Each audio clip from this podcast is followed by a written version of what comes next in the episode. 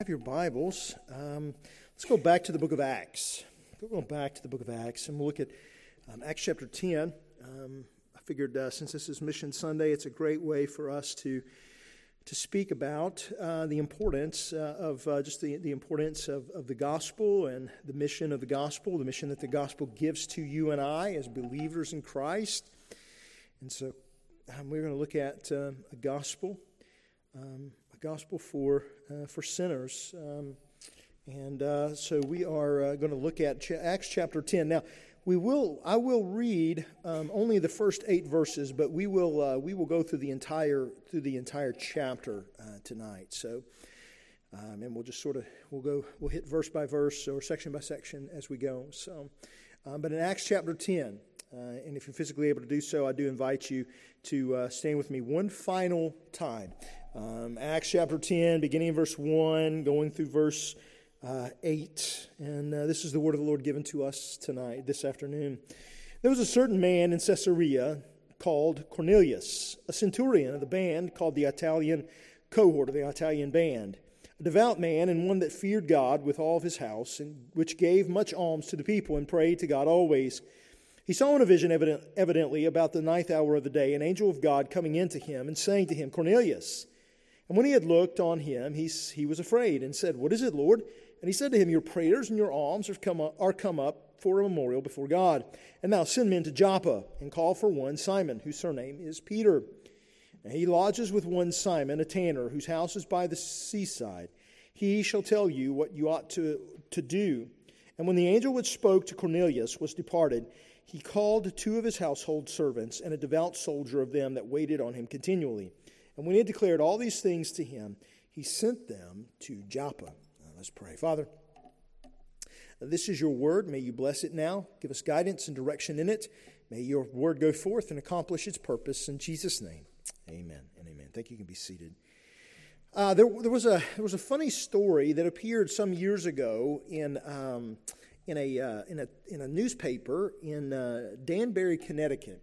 I thought it was an interesting story. I may have told this story before. I don't remember. I don't think so. But it's a story of two apples who were up in a tree and they were conversing and they were looking out and they were talking about everything that was going on in the world. They were talking and discussing about uh, all the troubles that people were going through and all the trials that they saw from their, from their lofty perches. And uh, they began to, to discuss about all the wars and the greed and the problems and the trials and one, one apple turned to the other apple and he, he said, You know, one day um, people are just going to kill themselves and we're, the apples are going to rule the world. To which the second apple turned to the first apple and he said, Which ones, the red or the green? Um, and so the, I, think the, I think the purpose of that little story serves, serves well for what we're going to talk about today. Uh, the little story serves sort of to, to, to talk about uh, the struggle that we face sometimes when we're, when we're presenting the gospel is um, just the, the, the, importance for us to not ignore and excuse our, um, our call to, to proclaim Christ to every person that, uh, that, that, has, that lives on the face of the earth. We are called to preach Jesus to everyone, everywhere. This is, this is the gospel call. There are not uh, certain groups or people that we're supposed to call, the, call to repentance and faith.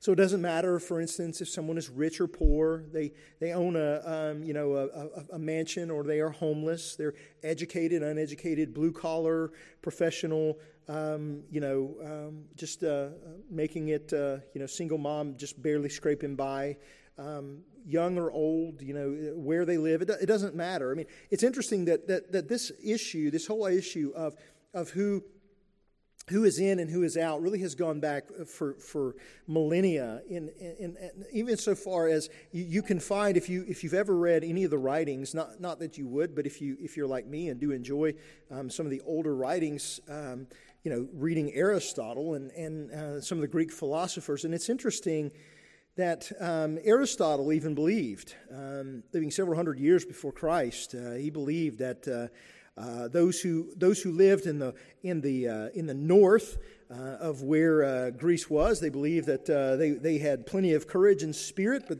didn't believe that they had any kind of mental um, capacity to figure anything out. He believed that those who were who were in the south of Greece uh, and they uh, um, they, uh, they they had uh, great intellectual capacity, but they had no um, uh, no skill with war.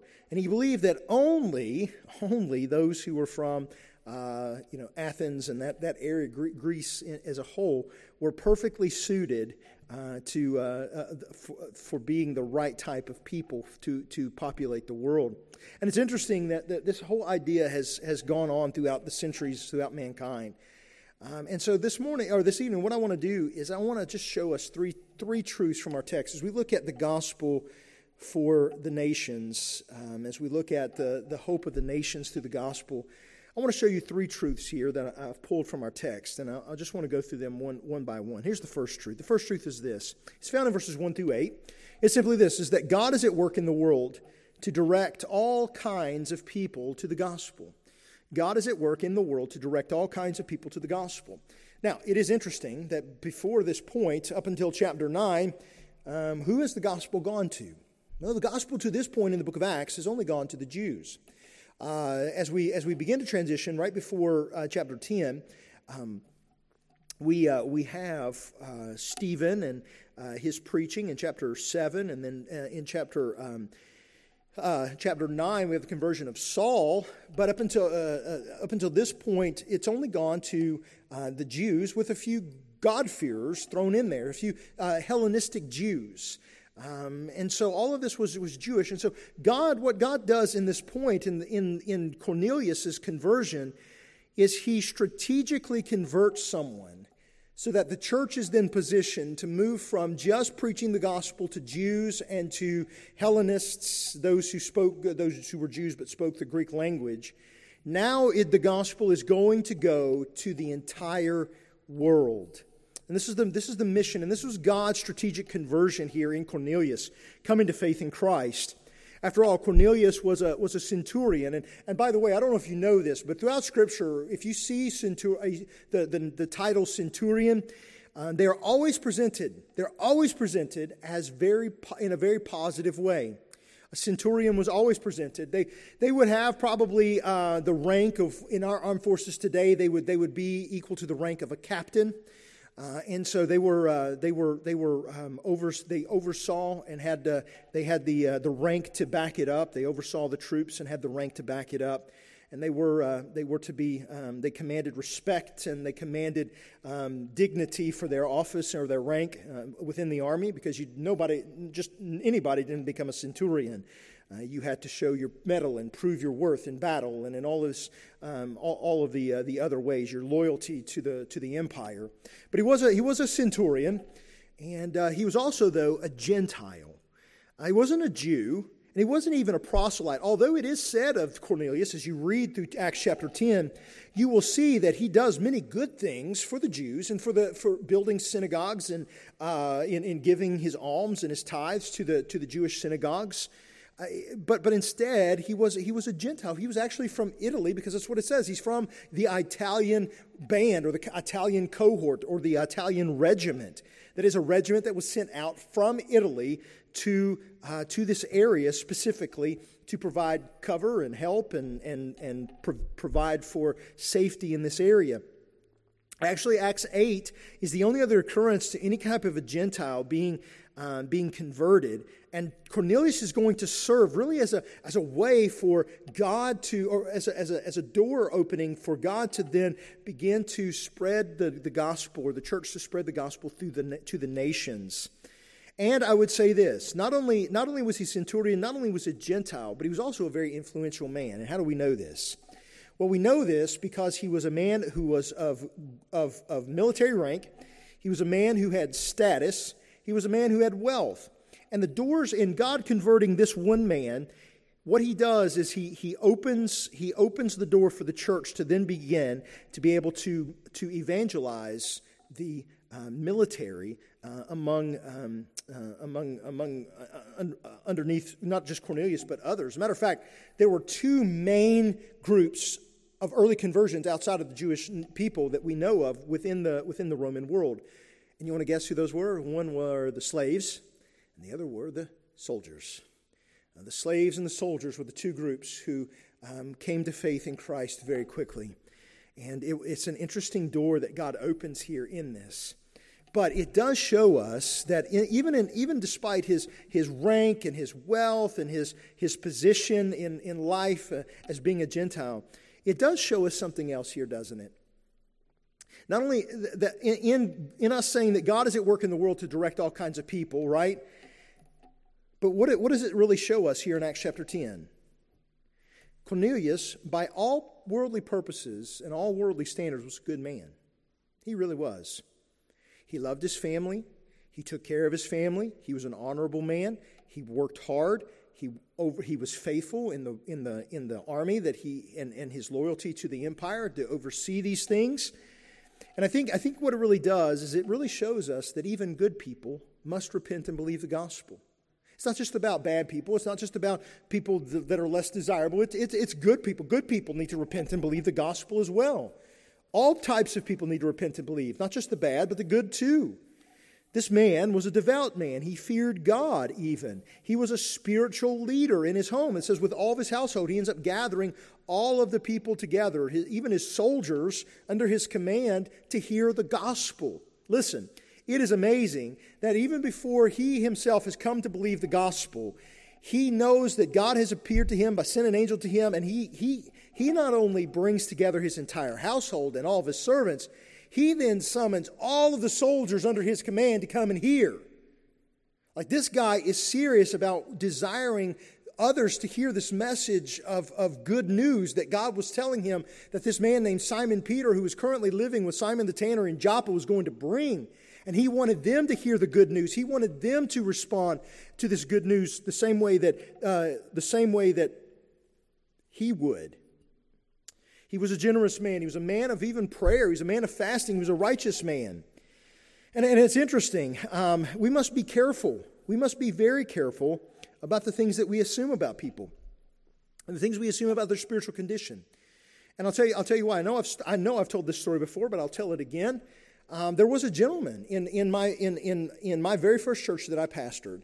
Was a, was a good man, was a, was a, was a uh, by all appearances, he was a generous man. He, was a, he prayed, he, he, he fasted, he did everything. He listened to, you know, he read the Bible diligently, he, um, he came to church regularly and and yet to come and came to Sunday school to, to boot and even came Sunday nights he came Sunday morning and Sunday nights and Wednesday nights, and he came to Sunday school. I mean, by all intents and purposes, according to us as Americans, this guy was saved.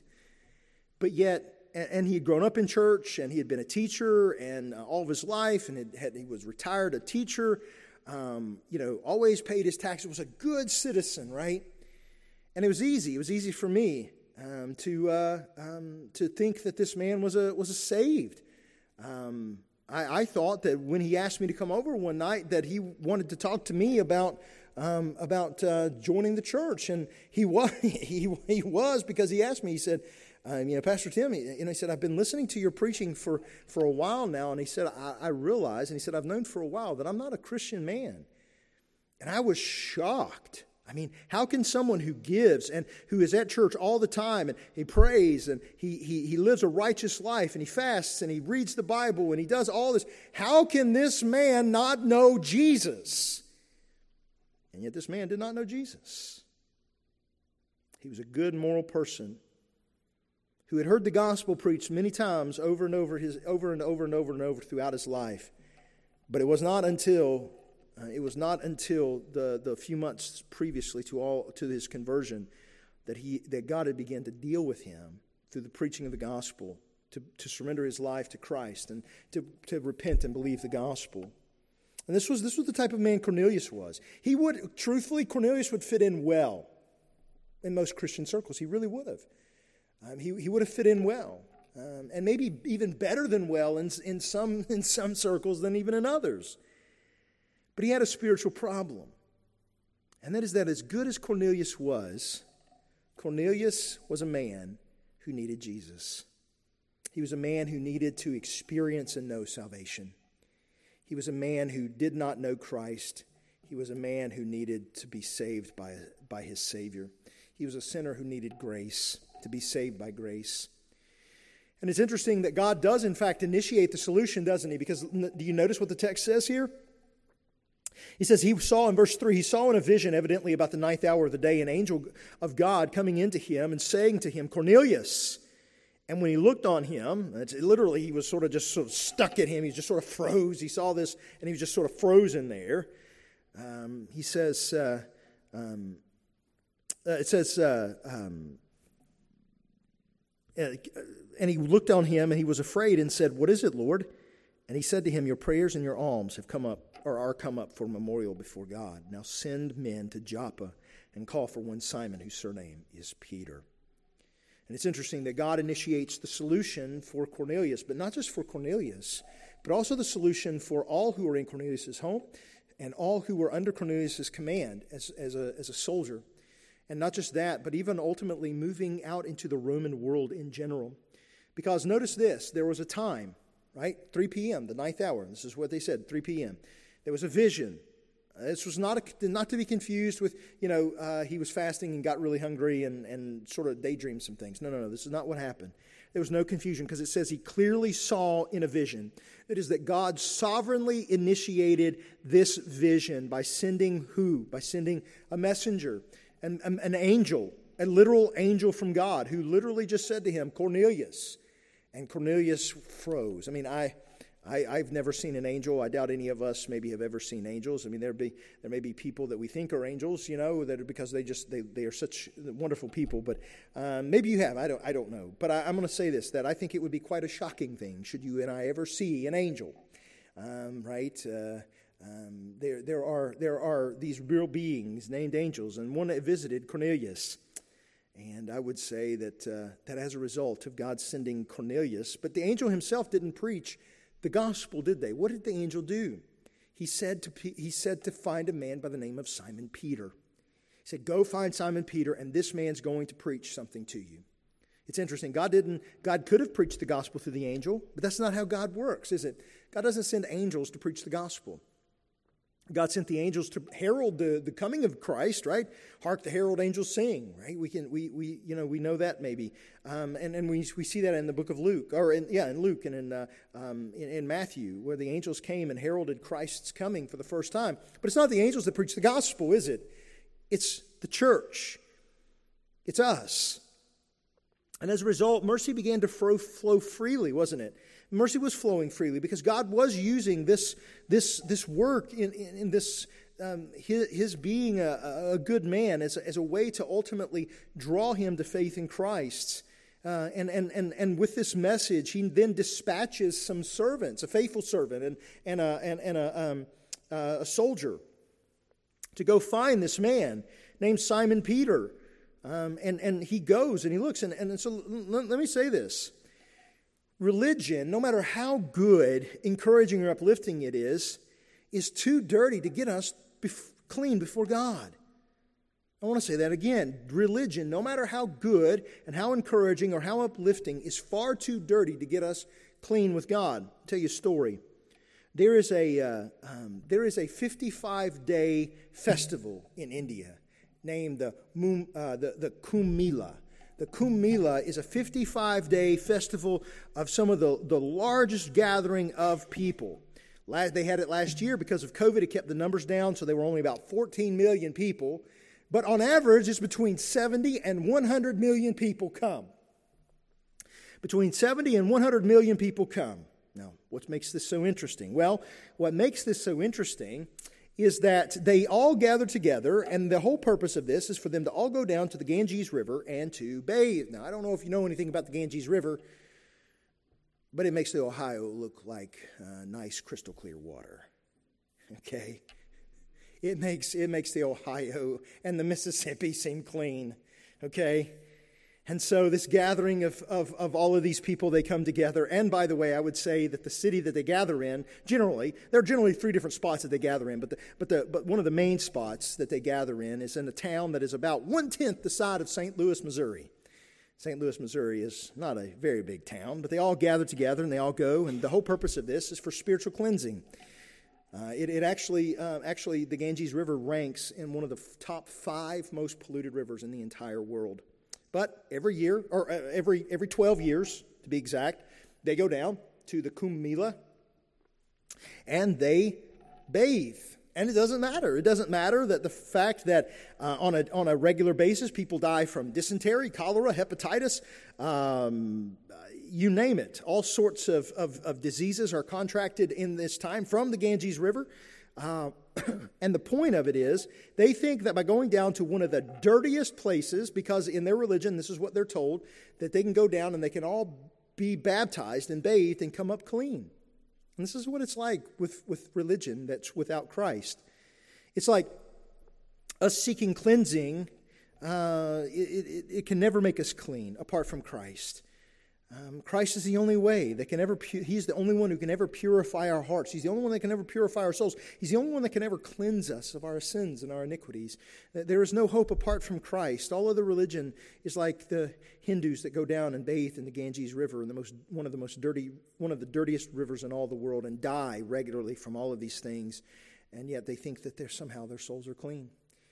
Uh, this is, this is the, the futility of religion apart from Christ.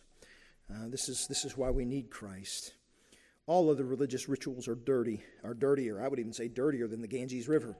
Uh, and so when we speak of forgiveness, when we speak of, of, of grace, when we speak of love, we must speak only of Jesus. But here's a second reality for us, and that is this is that God is at work through the gospel to destroy our prejudices. What do you mean by that? Well, I mean, as I said earlier, right, the Jews, uh, the Jews to this point, the, the, church had mainly been with the Jewish nation. And as a result, uh, Peter then has this, this, this beautiful vision, and we see it carried on in chapter 11 because uh, Peter is then summoned among the, the, the Jewish brothers and say, Hey, uh, Peter, what are you doing going to the Gentiles, right? Uh, you know better than that. You shouldn't be going to those dirty, filthy, disgusting Gentiles. And Peter has to, has to uh, defend his position of going to the Gentiles. But it is interesting that as, as we read through, through Acts chapter 10, verses 9 through 43, we see God at work to destroy even the earliest, early church's prejudices against the Gentiles and against those who were not Jew, who were not Jews. And it's interesting that Peter, that God, the first thing God does after, uh, or at, simultaneously at the same time he's calling Cornelius, is he's dealing with Peter. Peter of all people, right? Peter, uh, the leaders of the, the leader of the apostles. And, God prepares his own servant here, doesn't he, to share the gospel. And what is it? What is it that we see happening then in order for Peter to be prepared to go and preach Jesus to the Gentiles? Well, let me tell you that in verses 9 through 33, I think there's a couple different things that God does with Peter. The first one is found in verses 9 through 16, and it's simply this God brings Peter to a crisis of faith. God brings Peter to a crisis of faith. What, what do you mean? Well, God tells Peter to do something that Peter never thought he would ever do. After all, God brings down this giant blanket with all this unclean food, and he says, Rise, Peter, kill and eat. Peter says, No way. Nothing has ever touched my lips that's been unclean, Lord, and you know this. And Jesus says, the Lord says from heaven, He says, Do not call common or clean or unclean that which I have made clean. Right? He says this, and this happens three different times. Peter has to be brought to a point, and the point wasn't necessarily the food itself, as much as it was preparing Peter for what was to come. Uh, and so God brings Peter to a crisis of faith where he has to say, Am I going to trust and believe the Lord, or am I going to trust and believe me, right, and, and what I think here? And so God does this. God brings, God brings Peter to a crisis of faith where he has to either trust the Lord or, or not trust the Lord. And Peter, as he always does, there's a second part of this, which is he yields to the Lord in obedience in verses 17 through 23. Um, and it says here in verse 17, now while Peter doubted in himself, and, and the idea here is, is, is not like he, he questioned whether or not it was real, but the idea here is that of questioning. Like he was, he was going back and forth with himself, like, okay, I don't understand what this was about. What, what is this about? What, what, what did I just see? What's the point here? I don't quite understand this. That's the idea here with, in verse 17. He says, you know, while Peter was questioning himself, asking himself questions, trying to figure this out, that's when the men were sent, who had been sent by Cornelius, came, and they arrived. In verse 18, and it says, And he called and asked whether Simon, which, had sur- which was surnamed Peter, was lodged there. And while Peter thought on the vision, the Spirit said to him, Behold, three men seek you. Rise therefore and get down and go with them, doubting nothing or, or, or questioning nothing, for I have sent them. And so Peter then has to, ha- has to have the question. He has, to, he has to ask himself the question okay, am I going to trust God? Am I going to believe God? Am I going to do what God has told me to do? And he does. We thankfully he does. He he he even though he, there's got lots of questions, even though none of this to him really makes a whole lot of sense, Peter still says, "You know what? I'm going to yield in obedience." And that's exactly what Peter does. This is why he says in verse 23, which this was completely against Jewish um, uh, clean, clean laws, right? In verse 23, then he called he call, then called he them in and lodged them. And on the morrow Peter went away with them, and certain brethren from Joppa accompanied him. And then, not only that, not only did he bring him to a crisis of faith, not only did he bring him to a point of yielding and obedience, but he also brought him to a point of submitting to which leads ultimately to blessing. Because in verses 24 through, 24 through 33, Peter goes with the men, and obviously it takes about four days. whole journey takes about four days, and they come, and they finally come, and they, they Peter finally is able to preach the gospel uh, to, to them. Matter of fact, in verse 33 here, it says, Immediately, therefore, I sent to you, Cornelius explaining to Peter, and you have done well that you are come. Now, therefore, we are all here present before God to hear all things that are commanded you of God. It's amazing. It's amazing. God brought a bunch of Gentiles together to hear the gospel of Jesus Christ. And, and Peter, Peter's submission leads to blessing. It leads to blessing first for Peter, but then, second of all, for the Gentiles who are able to hear the gospel because of Peter's willingness to believe and repent uh, and, and to preach the gospel. But because of Peter's willingness to preach the gospel, they, God opens their hearts uh, through his sovereign grace and causes them to repent and believe the gospel. And I want to show you, my, my brothers and sisters, that God really does show no favoritism whatsoever. God is not a God of favorites. God doesn't play favorites between Jew and Gentile. God doesn't play favorites between anybody. God plays no favorites. Um, and matter of fact, this is what he says in verse 34 and 35. He says, Then Peter opened his mouth and said, Of a truth, I perceive that God is no respecter of persons, but in every nation he that fears him and works righteousness is accepted with him. And so Peter comes to quickly understand hey, you know what? I, have I've been misunderstanding this whole thing all wrong all the time. God doesn't care about your lineage. God doesn't care what side of the tracks you're from. God doesn't care about your religious background. God doesn't care about any of that. God only cares about people who will repent and believe the gospel, His people, those who will repent and believe the gospel. And it's interesting that, that here in all of this, God is showing Peter that he doesn't play favorites between the Jews and the Gentiles, but he's actually fulfilling what God promised in Abraham in Genesis chapter 12 and 15, right? That all the nations will be blessed through you. And it's interesting here because God calls his people to himself faithfully through the proclamation of the gospel. It is interesting, right? God calls his people faithfully um, to proclaim the gospel here. Because in verse 36 through 43, this is exactly what Peter begins to do. He begins to open his mouth, he opens his mouth, and he begins preaching. He opens his mouth and he begins speaking the gospel. And what is it that Peter says? Well, let's read. The word which God sent to the children of Israel, preaching peace by Jesus Christ, he is Lord of all. That word I say, you know, which was published throughout all Judea and began from Galilee after the baptism which John preached how God appointed Jesus of Nazareth with the Holy Ghost and with power, who went about doing good and healing all that were oppressed of the devil, for God was with him. And we are witnesses of all things which we, he did, both in the land of the Jews and in Jerusalem, whom they slew and hanged on a tree. Him God raised up the third day and showed him openly, not to all the people, but to witnesses chosen before God, even to us who did not, who did eat and drink with him after he rose from the dead. And he commanded us to preach to the people and to testify that he is which, or he, that it is he which was ordained of God to be the judge of the living and dead to give him to give all the prophets witness that through his name whosoever believes in him shall receive remission of sins. You notice the beautiful gospel there. If you don't, let me show you the ninefold progression here. There's nine, beginning in verse 37. First, the gospel is grounded in history.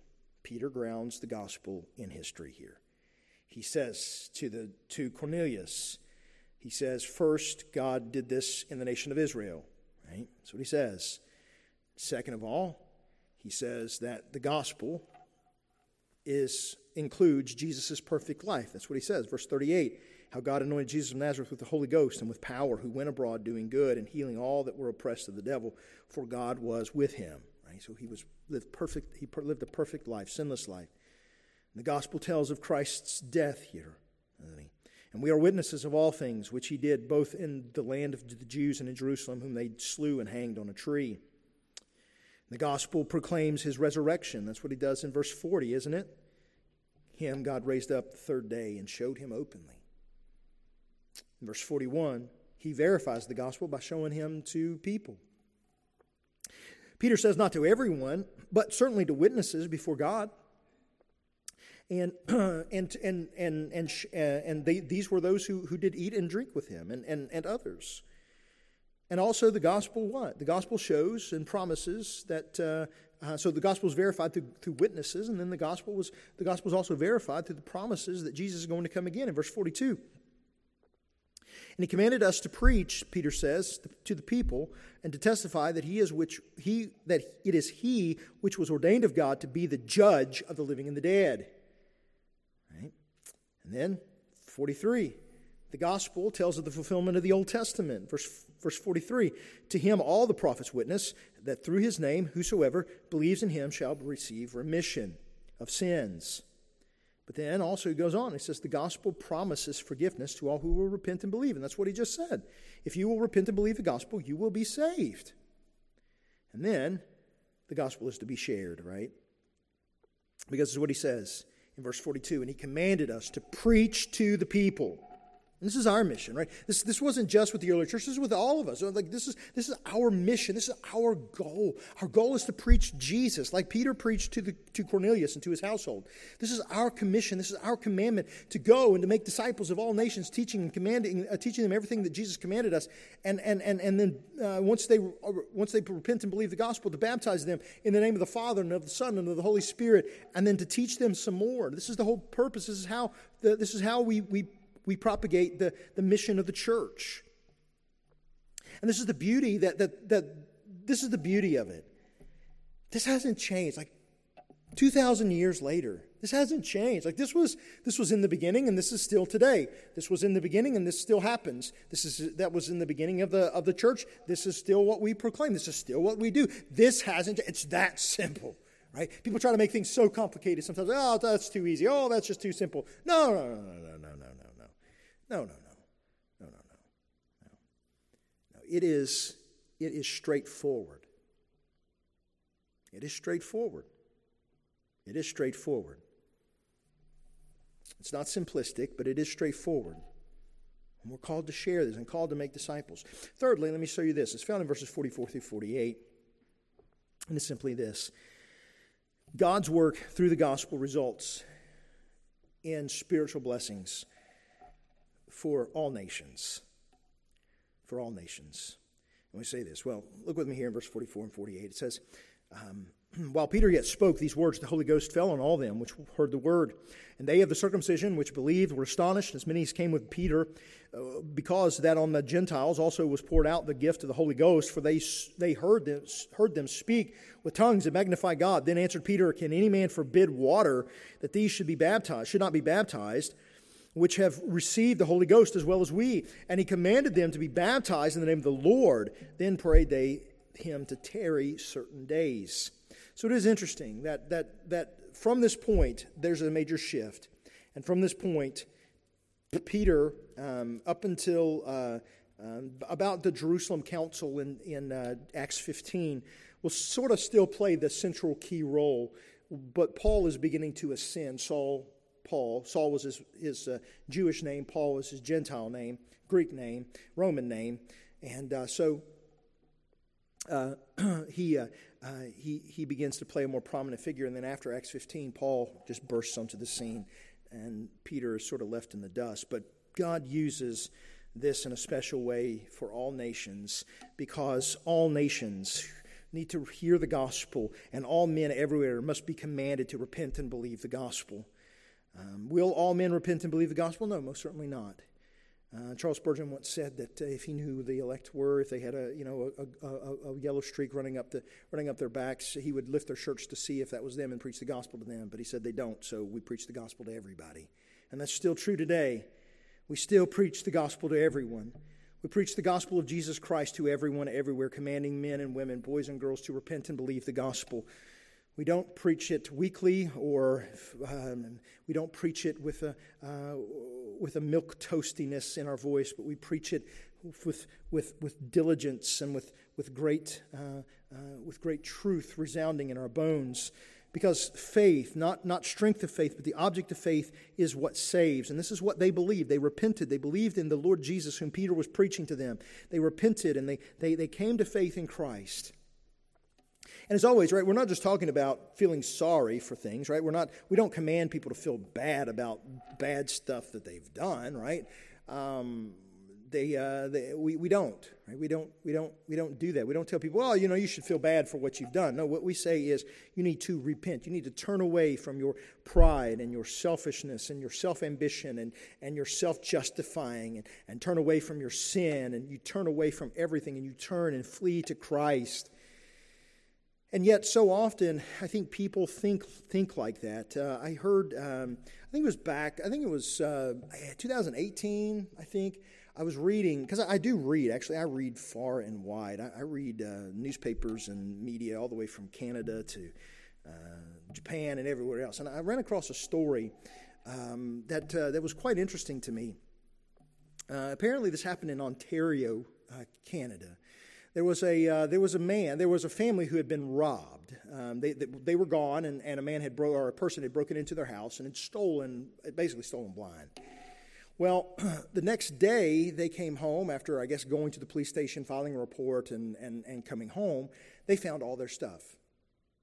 All their stuff was sitting on the porch with uh, fifty dollars that said, "I hope this takes care of the damage," and an apology note that said that said, and I quote, Dear family, I have greatly wronged you. I'm the one who committed the serious crimes against your family, and I want to apologize from the bottom of my heart.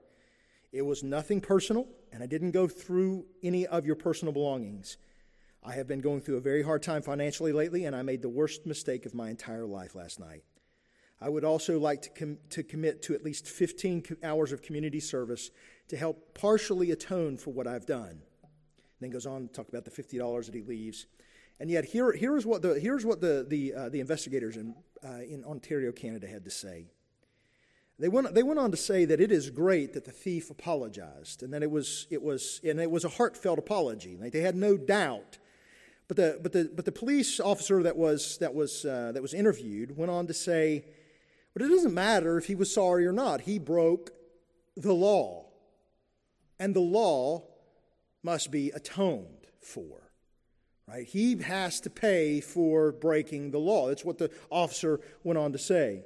He said that it's great that he apologized, and I'm glad that he's sorry, but it isn't enough to satisfy the letter of the law. And he's right. He's right. According to the legal system uh, of Canada or America or anywhere else, I mean, you, you break into somebody's business or somebody's home and you steal all their stuff, even if you return it all and you say, oops, I'm sorry, I didn't mean to, the law has been broken. And there is, the law must be, it must be satisfied. The letter of the law must be satisfied. But the reality for us is that Christ has satisfied the righteous demands of the law. Christ, in dying on our behalf, has satisfied the righteous requirements of the law. Not that we get off scot free, it's not the way this works. Somebody has to pay for the crime that has been committed against Almighty God in sinning against Him and committing cosmic rebellion and cosmic treason against Him. Somebody. And so, who did God provide? He provided His only begotten Son, Jesus Christ. And so, for us, it is amazing that we, as God's people, have been given such a precious gift to share with others. We have been given such a precious gift to share with others. So I would simply close this, this time like this. One, uh, I would just simply remind you and I that our God is a missionary God, and He loves to save sinners. It glorifies Him to save sinners. He loves to save those who are, those who are far from Christ. He in, greatly enjoys saving sinners and making them into sons and daughters. And our goal must be no less. We must enjoy calling sinners to repent and believe the gospel. We must, we must, no matter what, we must call sinners to repent and to believe the gospel. This is how God grows the church. This is how God works as the church preaches the gospel. And for us who are Christians, um, we, we should never be, we should, we should always be ready, willing, and able to minister to the least of these, to those who are apart from Christ. There is no greater least of these than those who are apart from Christ. And it doesn't matter where they're from, it doesn't matter who they are. We should be ready to minister to them with the gospel of Jesus Christ. And I would say, if there are any, I, don't know that there are, but if there are any here this, this, this afternoon who do not know Christ, let me just simply say this. The world can talk uh, all they want about equality and equal rights, and they can talk all they want to, and they can pontificate all of their grandiose ideas about what justice and blah, blah, blah, blah, blah, blah stuff looks like. But they have no basis for any of that belief. There is no basis for that belief.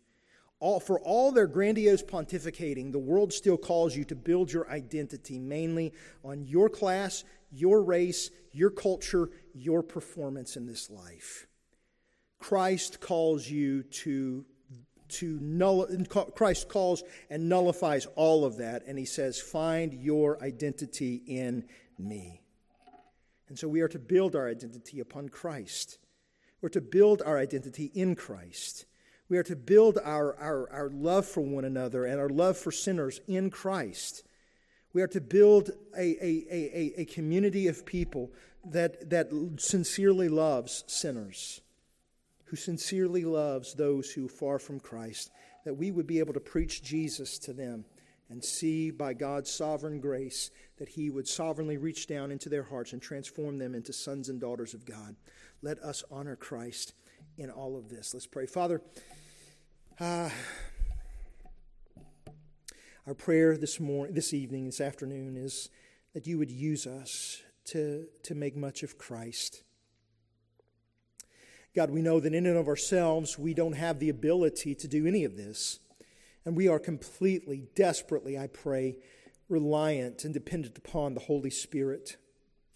I pray that your Holy Spirit would guide and direct us. He would, he would, he would focus us, focus us in upon the Word and to be obedient to the Word.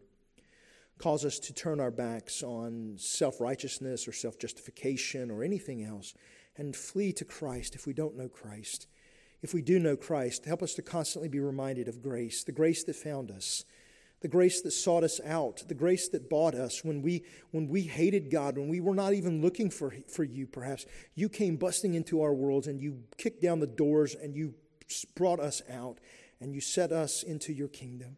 And God, we thank you for your sovereign grace that has been bestowed upon us. We pray now that you would help us to be motivated from this position to preach Jesus everywhere. And may we do this in Jesus' name. Amen.